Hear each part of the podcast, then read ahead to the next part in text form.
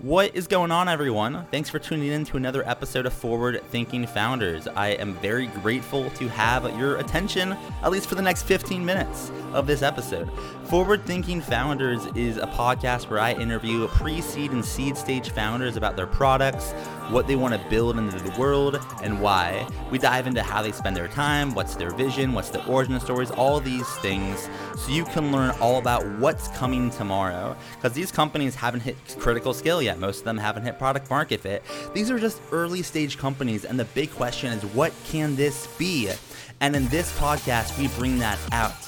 So, with that, I really hope you enjoy your time listening to today's episode. And I've already done 200 plus, so if you like this one, listen to some of the other ones, like with Amadi Kund, Austin Allred, Leah Culver. We have great interviews, so check it out. Enjoy the repository. And for now, let's get into today's episode. Here we go.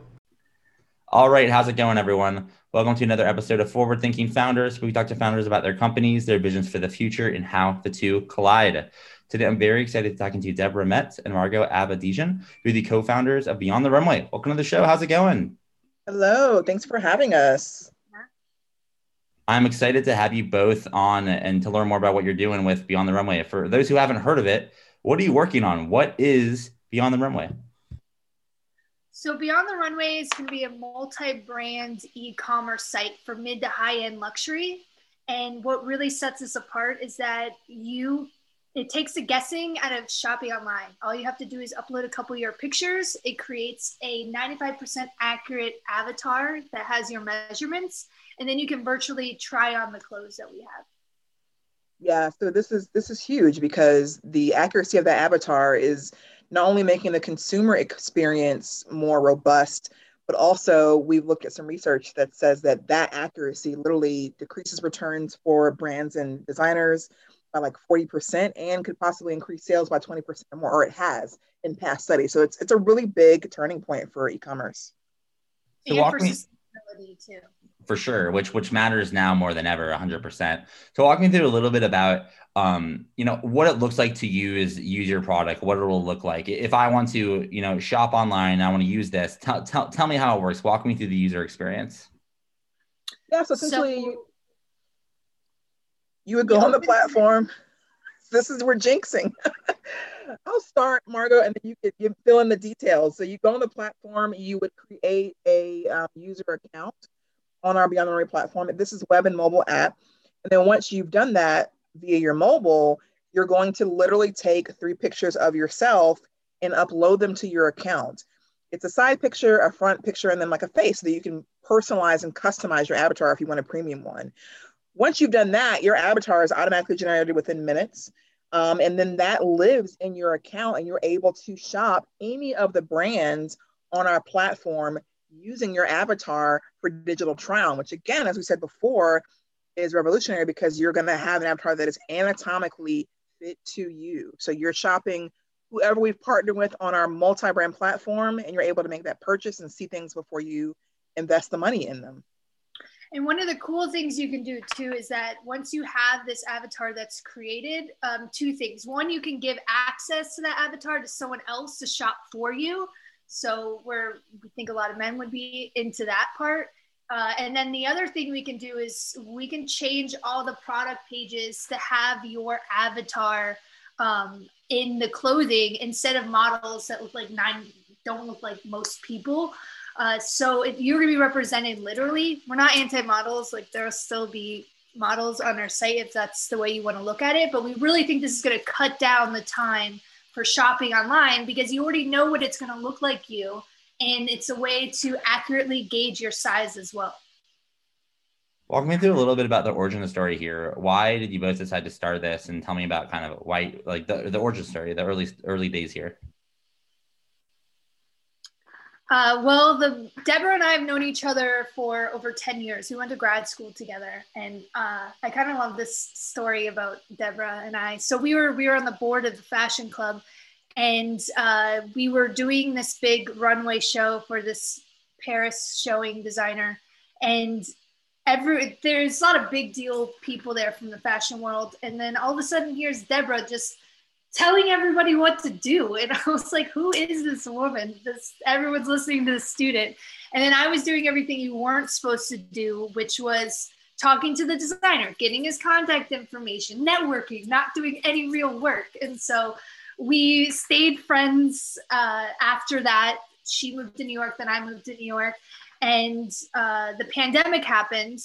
We really saw how fashion was taking a huge hit and how this actually was a really big opportunity for us to be able to do something because fashion is is not really the most welcoming to to tech innovation. And so this really kind of was the right time to do something. And so we originally were starting off with VR which we do eventually want to do. And we did a lot of research and we made a prototype.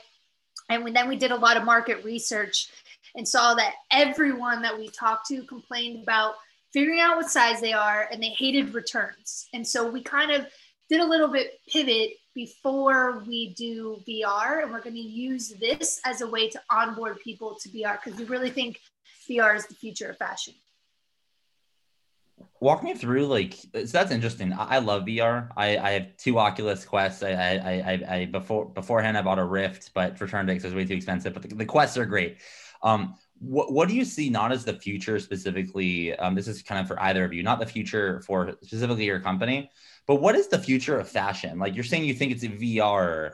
Um, I, I, I, I agree, but I'm having a hard time visualizing. Can like one of you or both of you kind of describe where you see the industry going, and then we can talk about how you kind of are doing that with your with your own company. Well, when you're talking about the, e-commerce, you know, the the fashion industry from just a consumer standpoint of, of you know revenue, the bottom line is, and this was happening before the pandemic, and this is the pandemic just made this happen a little faster. Brick and mortar stores are closing. So people are looking to cut overhead and increase ROI. The only way to do that is to lessen your footprint, literal footprint with brick and mortar and to close those stores. So that was happening. The pandemic has now expedited that process. And so the future of fashion in that sense is that the customer is going to want a more seamless experience between what they perceived as previous brick and mortar and the online. So it's going to be more of a hybrid and much less of I'm online, I'm in the store.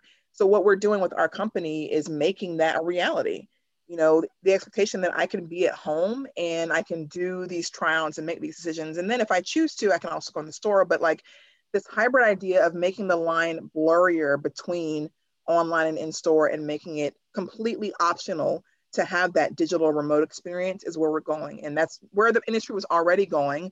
But I think in fashion, people have been like a little hesitant to completely jump in. We're jumping in and we're showing that it can be done. And it can be done well with accuracy, just with our fit tech. There's other things we're going to do, fashion shows, sitting front row with you know other users, all that stuff. But that's that's the way that we are approaching it because the industry was already going that way. It just there needs to be a brave few that can show that actually it can thrive in that sense all it takes is a brave few, you know, a, a small company that turns and that creates large impact and becomes a big company. Let's, let's kind of talk about that. So if you were to look out, you know, 5, 10, 15, 20, 50, you know, however far, far you want to look out, what does the future for beyond the runway look like? And I guess what, what does it look like beyond the runway to, to, to, to make a corny joke? yeah, I think uh, well, we really do want to transform the, the fashion industry in, in a very big way. So sustainability is something we are very concerned about. And, you know, if we can help cut down in returns, which a lot of times those those items are destroyed, um, and and even having a more consistent way to um, figure out like your inventory. So there's a lot of things we've thought about being able to pre-buy stuff and having consumers uh, interact more with brands. So we want to do we want to do things like that. We want to make it more accessible. So Deborah mentioned fashion shows and VR. Most people don't get to go to fashion shows, but they really are this experience. So we want to bring that in. Um, and then we we want to do other types of, of fashion things. So maybe bridal eventually having a, an app for that with people who can't meet with their loved ones or, you know, figuring out what they like. And we really do want to have this um, kind of body positivity um, part movement where you can find things that fit you. And, and we think like with the, the more people who are using the app, the more body shapes that are, are going to be kind of represented, it will also help the fashion industry to see like this is what people are are looking like as well. Well, Deborah, if you have anything to add. No, that's definitely it. That's the that's the goal. That's the vision. So to make to make the vision happen, it, it, you'll need some help, right? It takes a village to make a startup work. So my question for you is, how can the forward-thinking founders community help? Are you hiring? Are you raising capital? Looking for customers, beta testers? You know, how can we assist? All of the above. all of the above. Literally all of the above. Um, we are looking for some really, really. We're looking for a unicorn talent of a CTO looking to fill that position soon. And so, you know, somebody that can really grow with the company and drive our strategy there. Um, our beta, fingers crossed, will, will be happening in the upcoming months. And so we want to definitely build that out in a layered approach. We have a existing group where we're going to be adding to that group. Um, Margaux, what else? Uh, yeah, well, we really are, um, even within our company, want to be like positive, empowering. We're, we're very much want to hire diverse and women um, people. We, we want to build this together. We're really, um, you know, we really want to make it an empowering experience for everybody. And we are trying to do something very big. So people who really do want to do something big and, you know, be on the ground floor of that. Uh, also, we're, we're talking to a bunch of really um, big brands like mid to high end luxury.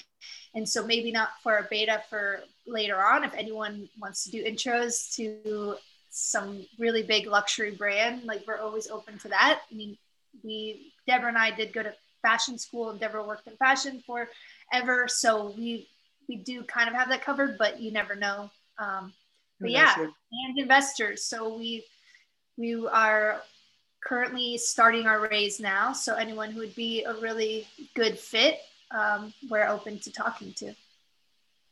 And then if someone is interested in what you're doing, they might want to try it out. They might want to work with you. They might want to invest. They might want to do all three. How can they find you online? Um, do you have a website? Do you have social media? Are you on Twitter? Do you have an email? How can someone get in touch if they want to if they want to get in touch? Yeah, so we do have a site, uh, beyondtherunway.com. You'll you'll see us easily there, and then from there you can link to our Twitter, our Instagram, or our Facebook. But if you want to get in touch with us, you know, individually, you can go to Deborah at beyondtherunway.com or the same Margaux at beyondtherunway.com, and then you know reach out to us, especially if it's something around investing or intros or talent. We'd love to handle those directly. But the site www.beyondtherunway.com will give you all the resources, our um, our videos on there. You can check out the concept, and you can also see our social media arms as well. Yeah, and it's Margaux M A R G A U X. Just so you know, it's a French way, but cool. Well, thanks for coming onto the podcast. I really appreciate it. Thanks for having us, Matt. Thanks, Matt.